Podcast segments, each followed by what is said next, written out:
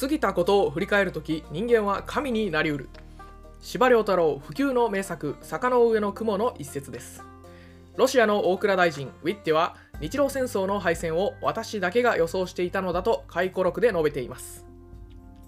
こうなることを私だけは知っていたのだと当時の渦中の当事者が言うほど愚劣なことはない。人間の虚栄心を鋭く指摘したこの文に思い当たる節のある方も多いのではないでしょうか。誠に小さな島国のフットボール文化が開花期を迎えてから早30年近くが経ちます。まだまだ発展途上。しかし列強に打ちのめされつつそれでも少しずつ世界に対するインパクトを強めつつあることを心から誇らしく思うのであります。選手たちには最大の敬意を払いつつその上で楽しいサッカーの話を僕らの代表チームの話をしようではありませんか。ザ・リトリートタイム始まりました。今回は日本代表コスタリカに敗戦。グループステージ第2戦を振り返るというテーマでお届けします。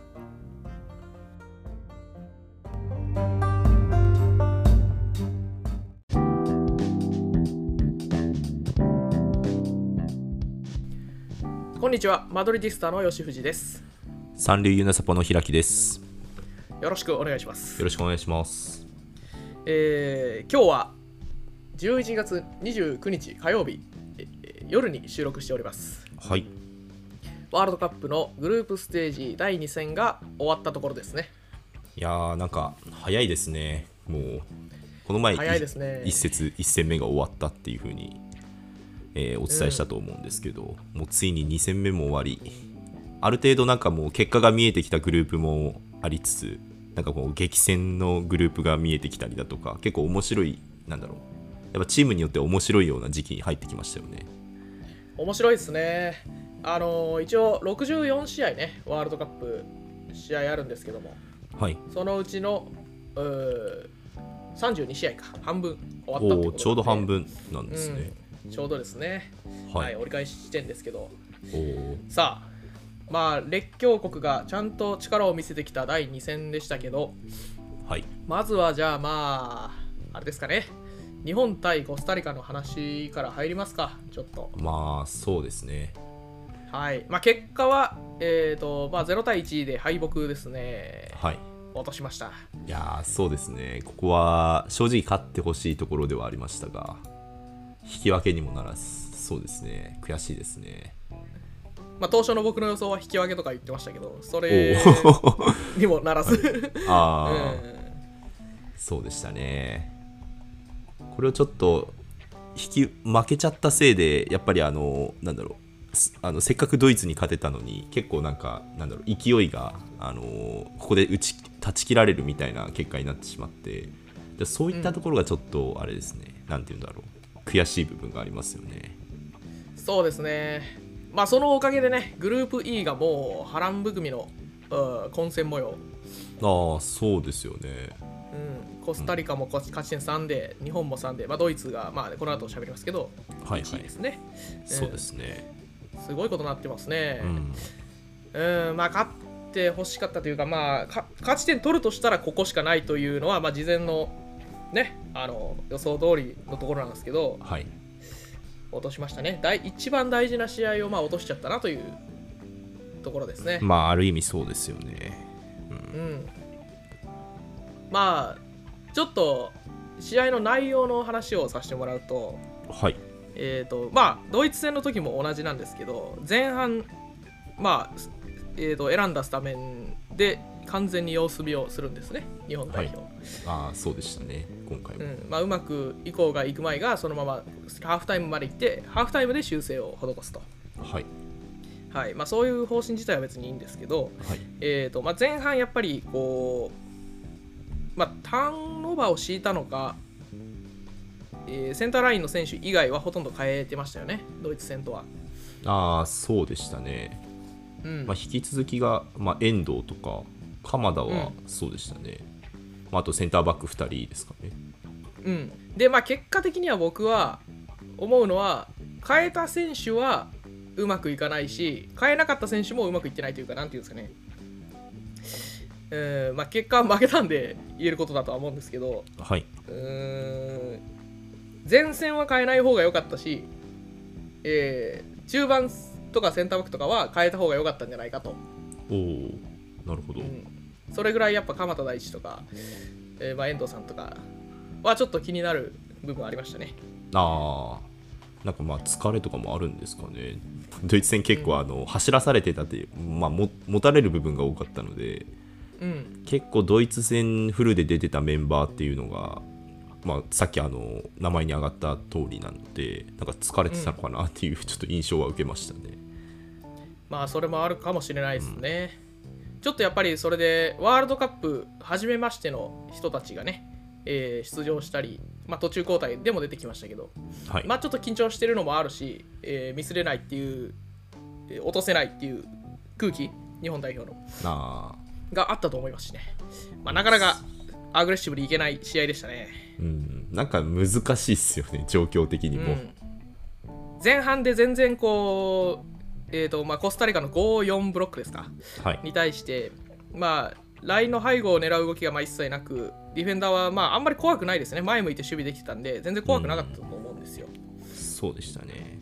うん、なんで、まあ、はっきりと後半のハーフタイムで浅野拓磨を投入して、まあ、そういう動きが増えてきたのは、まあ、修正としてはすごくいいと思うんですけど、まあ、どちらかというと、前半のうちに、えー取りに行きたい試合だったと思うんで、まあ、ああいう時はリアルタイムに修正が入っても、まあ、いいのかなというか、まあ、ピッチ内で選手がそれを考えれてもいいと思うし、えーそれがないなら、ベンチから指示が出てもいいかなというところはちょっと気になりましたね。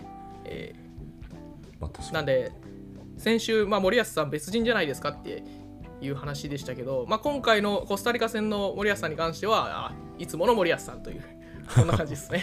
ああそうですかね、確かにお久しぶりですと。こんにちは、森保さん。うんまあ、そんな印象を受けました。うんまあでも代わって出てた相馬くんとか結構頑張ってた相馬選手も結構頑張ってたかなというふうに思いますね結構なんか深い位置までこう行ってるス、えーシーンとかを結構見かけたのでまあ堂安よりかこう相馬の方で、えーなんか相手の深い位置取りながら、えーチャンスが何個かあったかなっていう前半だった印象がありますね。うん、立ち上がりから、えー鋭くえぐってねドリブルでうん。チャンスを作ったシーンもありましたし、えーとまあ、逆サイドに行ってもね、はい。三笘と相馬の両ワイドでうんうん。チャンスを作ることもあったんで、まあ、日本の武器としてねすごいコスタリカのにとっては脅威になってたと思うんですが、うん、そこは良かったですね。そうですね。まあ、やっぱでも、なんか、み三笘が出てからをなんか期待しちゃうところがあるので、うん。まあ、なんかそういったところは、まあ、これ、これまで通りというか、うん。なんかまあ見見見応えという意味合いでなんかすごい偉そうですけど あんまりなかったかなみたいなのはありますね、後半からやっぱりなんか期待しちゃうっていうところがやっぱり今のメンバーにはあるのかなっていうのがありますね、そうですね、まあ、スタッツ見ても前半シュート2本。お。で後半が確か11本かな。なるほど、まあ、前半がちょっとやっぱりね、うん、結構お通夜お通夜状態というか こんな感じ。そうですね。あなんか思ったってたのと違うみたいな感じの感じだったので。うん、まあ確かに前半取りたかったっすよね前半。取りたかったですね。試合以外の話すると、はい。ドイツ戦で、まあなんか劇的に勝ってるんで、はい。その国民の注目がまず集まってますと。はい。で、日曜の19時、キックオフ。まあ な見やすいっすね。そう、子供たちもたくさん見てたし、普段見たい、見ない人もね、えー見てたかもしれないんで、はいはい。そういう試合の前半があの感じだともうサッカーおもんなってなると思うんですよ。なあなるほど。ああそこがちょっと残念というか。うーん確かにここでなんかこう前半勝って折り返してでまあ三笘も出てきてみたいなつい後半追加点。でこうスペイン戦になんだろう続くみたいな。スペインとまさか1位争いするなんてみたいな展開になってたらなんかまたなんだろうサッカーファンあ新しいサッカーファンみたいなのを得れたのかもしれないですよね。そうですね。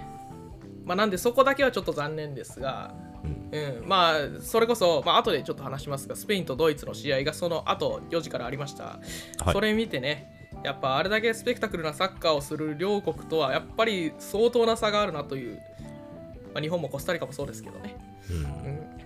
えーそこの、うん。まあ、差を感じつつあとは、日本の人たちがまあ面白い試合を見れなかったことがちょっと残念でなりませんが、えーまあ、試合自体はあのいろんな人が指摘している戦術的なポイントいろいろありますが、まあ、負けてちょっと残念やったなという感じですよね。まあそうですよね。なんか2つぐらいなんかうまい例えがなんか見たんですけどこれ人人のネタなんですけどなんか、さなんか三能あの三能って言ってたじゃないですかドイツとスペインのことを。ああはいはい。三能戦の後のようだね みたいなことを誰か言ってて。あ僕らも「スラムダンクに例えたなと思って、まあ、まさになんかそんな感じの試合だったなっていうふうに思いますね。確かにね。三能とやった後別のチームに負けちゃうっていう、うん。嘘のように、うん。そうですね嘘のように負けてしまうと。確かにねあと一つなんかあったのが、えー今の日本は今の日本はドイツに10回やって1回勝てるようなチームではあるけどコスタリカに、えーコスタリカに10回やって5回勝てないみたいな。うん。5回だったかな？10回やって23回勝てないあ負けるっていうようなチームであるみたいなことを言っててやっぱりなんかこうなんて言うんだろう。格上相手にはこう戦い方をこうい一気に決めて一個決めてなんか一つのもうそれに向かって頑張るみたいなチームで頑張るみたいな戦い方ができるのかもしれないですけどこうまあえっと FIFA ランク的にもちょっと格下の格下でしたっけ？格下ですよね。のコうん。コスタリカ、に対してこう崩して、えー勝つみたいなところがやっぱりまだできないっていう面でやっぱスペインとか、まあ、スペインとの違いがここで出ちゃったっていうのがあるのかななんてちょっとその例えを見て思いましたね。なるほど。そうですね。まさにその、まあ、10回やって1回勝つドイツに対してはい。っていうのと、まあ、10回やって5回勝てないコスタリカに対しっていうのはやっぱそれが組み合わさったその大会っていうのはだいぶ分が悪い賭けをしてるような感じですよね。うんそうですね。まあ運も必要だし。まあでもねあのーグループ E 全体で見ればまあもともと予想してた勝ち点は取れてる。一応まあドイツとコスタリカ勝敗は逆でしたけど、はいはい。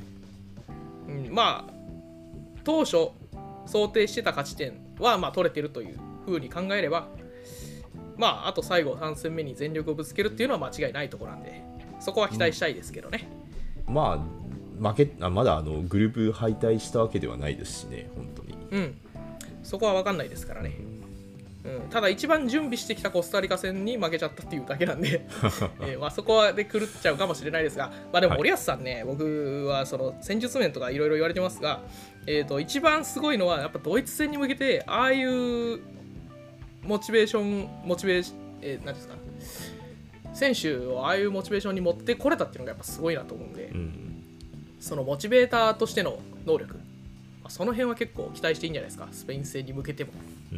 やっぱなんかここで日本人監督のなんか強みみたいなのが出るのかもしれないですね。なんか国民性とか分かってるじゃないですか。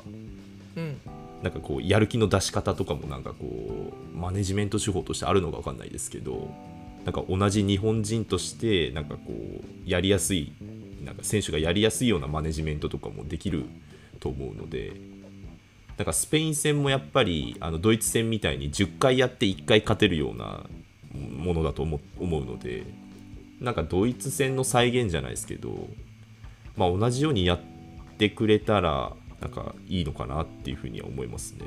そうですね。ちょっとそこは期待していきましょうか。はい、まあかなり厳しいですけどね。スペイン強いんで。そうですね。えまあ僕らが勝てなかったコスタリカに7-0で勝ってますからね。ーえーそうですね、まあじゃあそんなところでえーとグループ E もう一つの試合の話をしますか。はい、そうですね。えースペイン対ドイツ。はい。いやこれすごかった。いやーこれなんかあの今大会ベスト試合みたいな結構いろんなところで言われてますよね。そうですね、もう多分これ以上の試合ないんじゃないかっていう、まあわかんないですけどね、決勝トーナメント行ったら、まあ強豪同士戦いますしね至高の一戦でしたね。いやこれがこのグループステージで見れるってすごいなっていうえーっと、そうですよね。で、えーまあ、試合の内容を振り返りますと、スペインが先制したんだよね、確かね。そうでしたねうんまあ、後半に入ってから試合が動いた感じなんですけど、うんうんえーまあ、基本的にはスペインが序盤からこう押し込んでいく形にはなってました。で、えーとまあ、ドイツのプレスもめちゃくちゃ見応えあってね。でちょっとスペインが強度を落とす展開もありながらドイツがこうプレッシングガンガンはめていく強度を高めていくっていう時間帯もありながらもうなんかそういうこう監督同士の駆け引きがねめちゃくちゃおもろかったですね。いやもうなんかこれ一つ上手だなと思ったのがロドリのセンターバック起用っすよねこいこれのおかげで結構スペインビルドアップ成功してた例があったのでいやーここロドリブスケッツを同時起用しようと考えた時にこうなるのかって思うとこれいはやそうっすね。んエンリケ素晴らしいなって思いましたね。これ多分ペップもそんな手があったかみたいな感じで思ってると思いますよ、うん。うん。でこれね、えっとまあ、結果的には途中交代で入ったセンターフォワード2人モラタと、えーフィルクルクか。あフィルクルク。あドイツ側のってことですね、の2人が得点決めてるんですけどね。そっか確かに。そうでやっぱすね交代も的中してるし。前半とかこうダニ・オルモとかが結構なんか浮いた浮いててで中に入ってカットインしてきてあの進出鬼没に入ってきてもシュートを打つみたいな。ちょうどなんかあの、なんだろう相手のセンターバックとサイドバックの間らへんに位置してなんかこうスペインのなんかペドリとかガビとかあとブスケッツとかあそこら辺のメンツとは全然違った動きしててなんかこう異質に感じましたね彼も。まあフェラントーレスが全然チャンス決めれなかったんですけどね。ああ、えーそうでしたね。惜しいやつあアーりましたセンシオもありまはず外してましたが、うん。まあ、決定機何個かあって、まあ、スペインが若干押してたのかなと前半は。ああでしたね。うんでまあそのままの流れで、まあ、ただ両キーパーやっぱすごいっすね。ウナイ・シモンもそうだし。ああウナイ・シモンすごかったっすね。何点か決められてもおかしくなかった。ですね。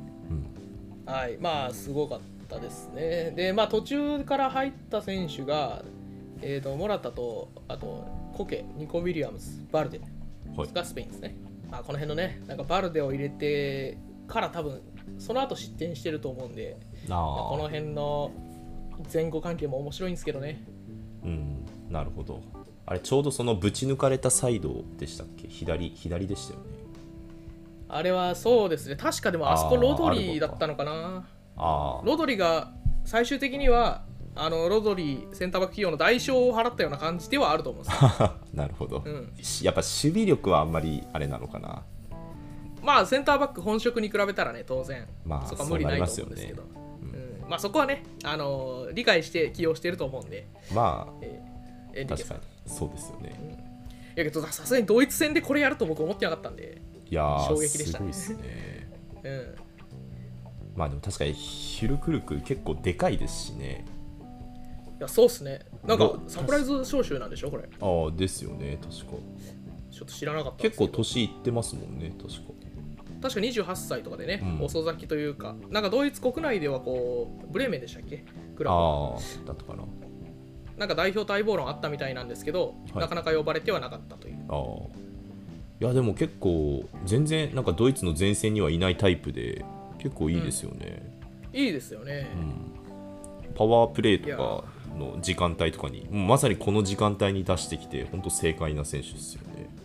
うん、いいオプションですねでこの試合後にエンリケとフリックが肩組んでねあなんかなんか話してたんですよ。お前やるなみたいな感じでやってましたね。あそこの攻防どんな感じみたいなそういう感想戦をしてたんだとしたらもうめちゃくちゃいいですね名将同士で。すごいな、ねでどっちの国もやっぱ代表チームをクラブのごとく仕上げてきてるタイプの人だと思うんですよね。はいはい。だから代表らしからぬ完成度というかなんかちょっと新しい時代の代表チームだと思うんで、うん。まあ、それを作り上げた、まあ、クラブどっちかというとクラブ監督に近い2人の名将がね、うん。えーまあ、今後も まあ、ごめんなさい、今後もって言っちゃうと、日本の敗退が決まってしまうんですけど、決勝トーナメントで 活躍していくのかなっていうのをちょっと予感させる、そんな試合でした。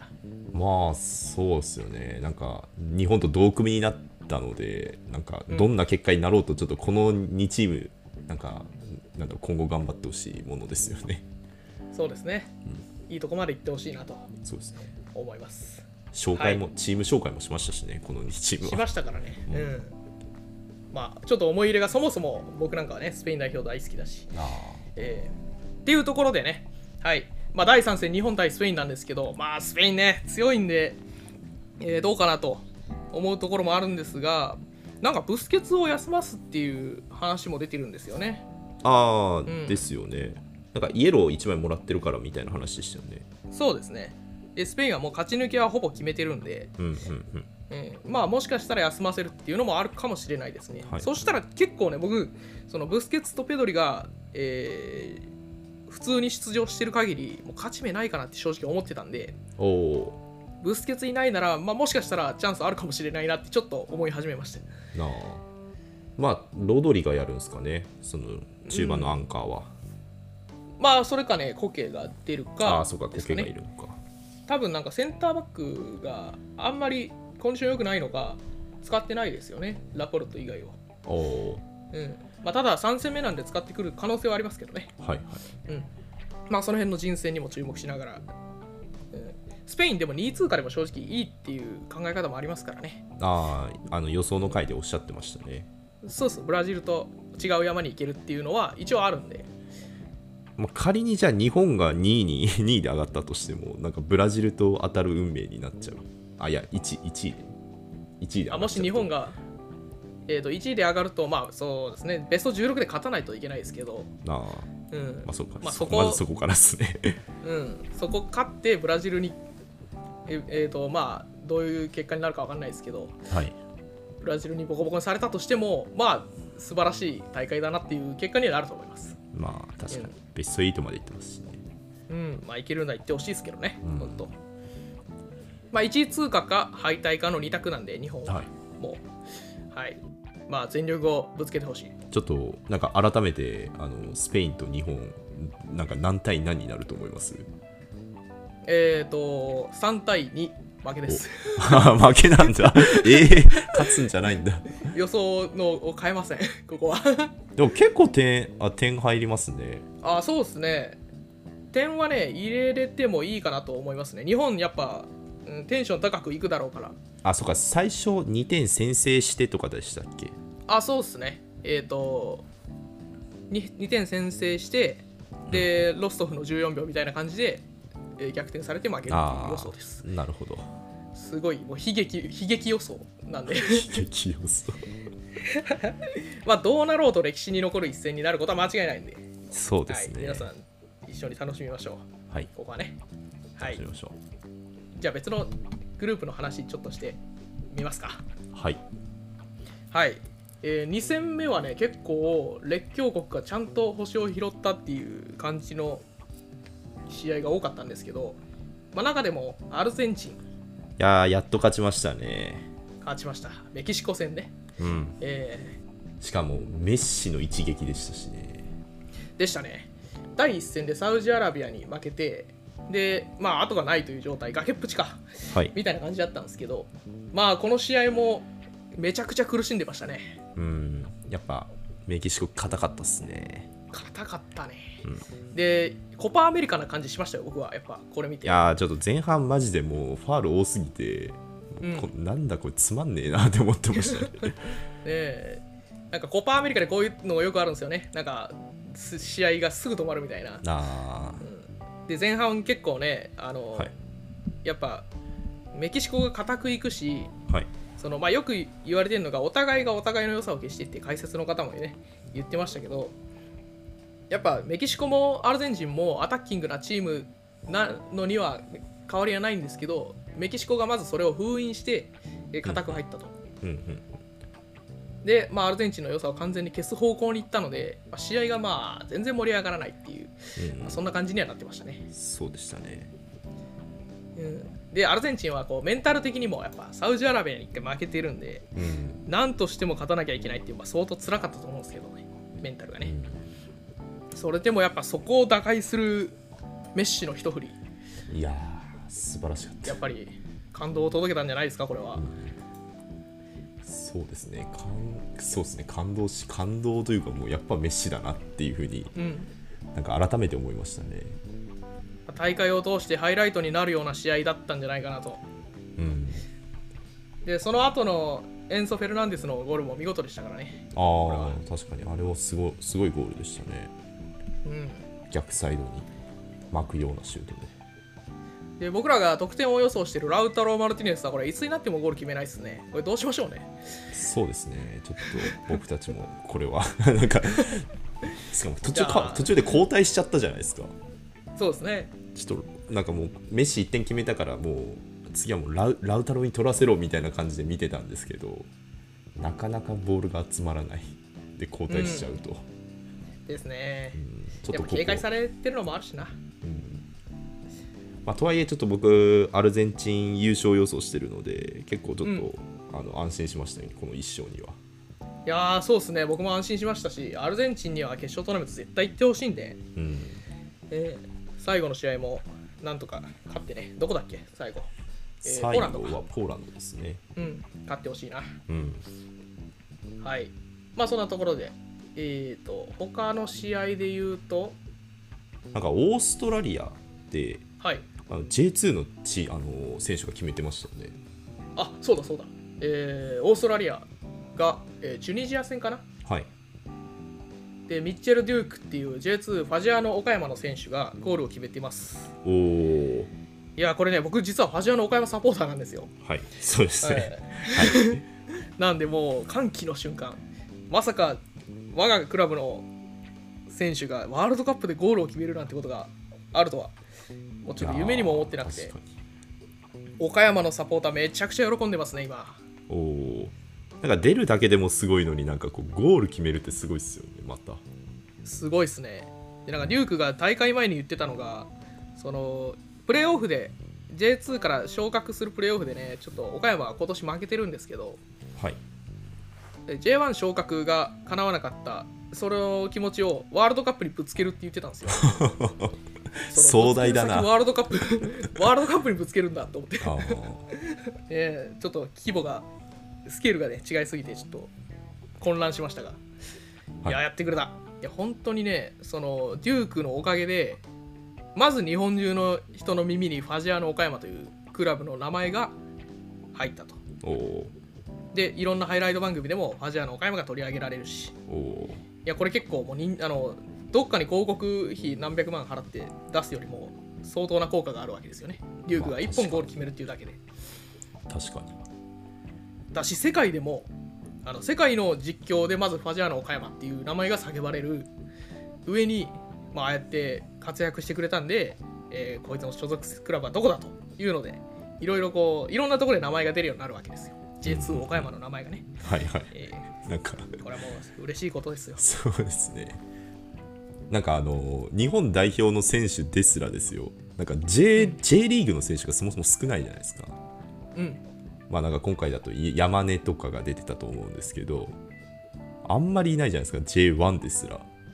な J2 の選手でゴールを決めてしかもなんかこう取り上げられるっていうのがなんかなんだろうこれまであったのかなってぐらい結構本当珍しいことだと思うのでうん。なんか改めてやっぱ日本なんかあの最初の冒頭の話でもないですけどこう日本サッカーのなんか底力っていうのが上がってきてるところがすごい感じますよねこういう面でも。いや嬉しいですね、J リーガーのゴールは今唯一なんですよね今大会は。あそうなんですねそもそも。デュークだけなんで。なるほど、うんで多分 J2 ってなると日韓大会の森島選手が J2 だったんですね確か、うん。だセレッソからそれ以来っていうことになるんですけどまあ伝説ですよ、そうですね、それ以来なんですね。すごい。本当にありがとうって思ってます。まああのオーストラリアえー、とグループ的にはあとフランス、デンマーク、チュニジアはフラン、えーオーストラリアなんではい。最後がデンマーク戦かな。はいはい、で勝ち点3今回取ってますんでまだもうめちゃくちゃ可能性あると。なんで期待できると思います。そうですね、まあ、アジア勢って言っていいのか分かんないですけど、うん。まあ、今大会結構台風の目になってると思うのでそうですね。オーストラリアもこう入ってその台風の目の勢いのごとくなんかこういなんだろう行ってほしいですね。行ってほしいですね。爪痕を残して、えー欲しい。はい、でアジア勢っていう意味で言うと他にイラン。おイランが、えー、とウェールズに2対0で勝ちました。おこれでアジア勢はカタールと韓国以外はまあ1勝してるっていうことになりますね。おーなるほど。素晴らしい、まだ勝ち上がりの可能性もあるんですっけあります。おー。えっ、とねあの組はグループ B なんですけど、はい。イングランドアメリカウェールズイランなんですよ。はいはい。で、えー、と確かイングランドが今勝ち点4ではい。で2位がイランなのかな？うんうんで3位4位がウェールズアメリカ11勝ち点1なんで、うんはいはい。まあ、次のアメリカ戦で、えーけ決まるんですけど。おーじゃあ直接対決って感じですね。っていう感じですね、うん。いやこれがね熱いんですよ。まあウェールズ戦の話で言うと、まあ、後半に試合が動いたというか終盤にやっぱえーとウェールズのキーパーがドグソで退場してそこから2点取ったんですけど。うんまずイランがねそのワールドカップ、えー何年か出てますけどその勝つのが3回目なんですよ。えー、あ今回のが。はいはい。そう。でえっ、と欧州勢に勝つのは初めて。おおまあ一応欧州勢ですからね。欧州勢です。一応とか言っちゃいけないけど。はいでまあ3回目史上3回目の勝利ということで、はいえーまあ、盛り上がってますしで欧州勢初ってことで、まあ、国内相当期待高まってんじゃないかな。わかんないですけど。うんでね最後アメリカ戦なんですけどそのイランが過去に勝った3回のうち、まあ、1回がね前回大会のモロッコ戦なんですけど、はい。その前が、えーフランスワールドカップのアメリカ戦なんですよ。イランが初めて勝った相手ワールドカップで。なるほどこでここがまた次アメリカ戦なんですよ。運命的ですねなんか。運命的。なんかこれはちょっとねあるかっうん。あるかもしれない。まあ、アメリカ強いんで、なかなか簡単ではないでしょうが、まあ、えー。メンツ揃ってますよね本当にアアメリカも強いですからね。ところどころにいい選手いるし、いや、本当にね、アメリカ、本当にいいチームなんで、むめっちゃ難しいと思うんですけど、うん、なんか、可能性感じるんで、ちょっと頑張ってほしい、ここは。コスタリカとまあイランで、うんまあ、結構初戦結構なん派手に負けちゃってるじゃないですかうん。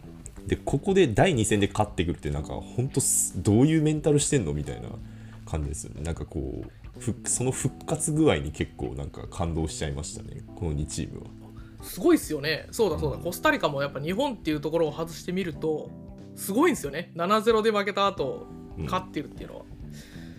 でイランもいたあのイングランドに6点取られて負けてるじゃないですか 初戦うん。で、まあ、2点決めてウェールズに勝ってるとうん。この2チームもこうなんて言うんだろうまあなんかワールドなんかワールドカップって結構もう短期間にやっちゃうからもうメンタルこう戻すっていうのも結構大変なんか一試合一試合こうちゃんとあのなんだろうフラットに戦っていくっていうのが難しい中でこういうあの勝利という結果を残せたのは本当素晴らしいなっていうふうに思いますね。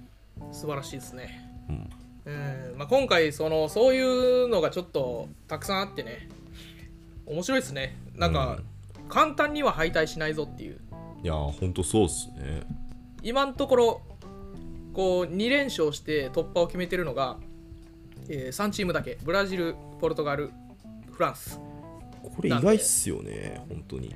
ねそれ以外はまだ決まってないっていうのが、うんそのやっぱり、えーコスタリカであったりイランあるいはモロッコもねベルギーに勝ってますし、その辺が頑張ってるんですよあベルギーに勝ったんですねすごい。2対0です。いや、すごいっすよ、これ。まあ、ベルギーね、ちょっと厳しい状態ですよ。最後、クロアチアと対戦なんで、なあ、えーまあ、どうなるか分かんないですけど、はいはい。やっぱ、あの強豪だけじゃないんぞっていう、どの組も、日本だけじゃない、どの組もかなり厳しい組うんなんで、すうん各グループのドラマが見られる第3戦、ちょっと楽しみにしたいですね。いやー、ほんとそうですね。うん。同時キックオフなんですよね。同時ですね、ちょっとこれ、毎回この国際大会やるたんびに、この同時キックオフ、どうやって見ればいいのか分かんないですね、いつまでたっても。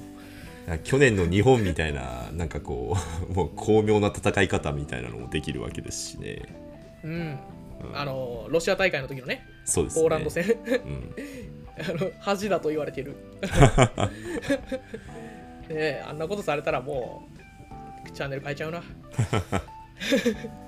まあああいう、ええ。たたああいう戦い方もあるかもしれないですね。本当に同時キックオフだと、えー第3戦注目のカード。平木さん何かありますか？やっぱりイングランドウェールズですかね。はい。来ましたね、まあちょっとここまで結構あのなんだろうウェールズで、まあ、ベイベイル、まあ、主にベイルですけどまあなんかベイベイルの活躍がまだ見れてないと思うのでうん。ちょなんかこう一発の逆転っていうのをなんか底力っていうのをこうイングランド相手にどこまで見せれるかみたいなみなんか見方をできるかなっていうのと、まあ、あとイングランドもなんかああのアメリカ戦結構パッとしないようなパフォーマンスでうん。ね。結構なんかつなんだろう0-0でしたっけ？確か引き分けでそあまり面白くない試合をしてしまったので、まあ、あの勝ち抜きは多分決まる、きまあ、あの決決めれるかなっていうのは思うんですけど、まあ、ちょっとあの初戦のイラン戦みたいな感じで、えー勝って、勝って、まあ、上がってほしいっていうのがありますね。ううん。そうですね。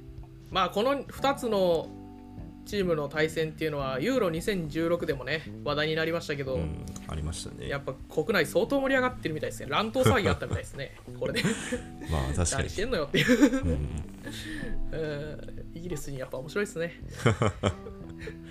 うん。そうですね、そういう因縁みたいなのもあると思うので、うん。そういった意味でも楽しめますね。熱い試合期待しましょはい。うそれからね僕はねちょっとえっ、とまあアルゼンチンポーランドとかベルギークロアチアとかねその注目カードいっぱいあるんですけど敗退が決まっちゃってるんですがカナダ代表おカナダ代表とあとはアメリカ代表ですねああ、なるほど。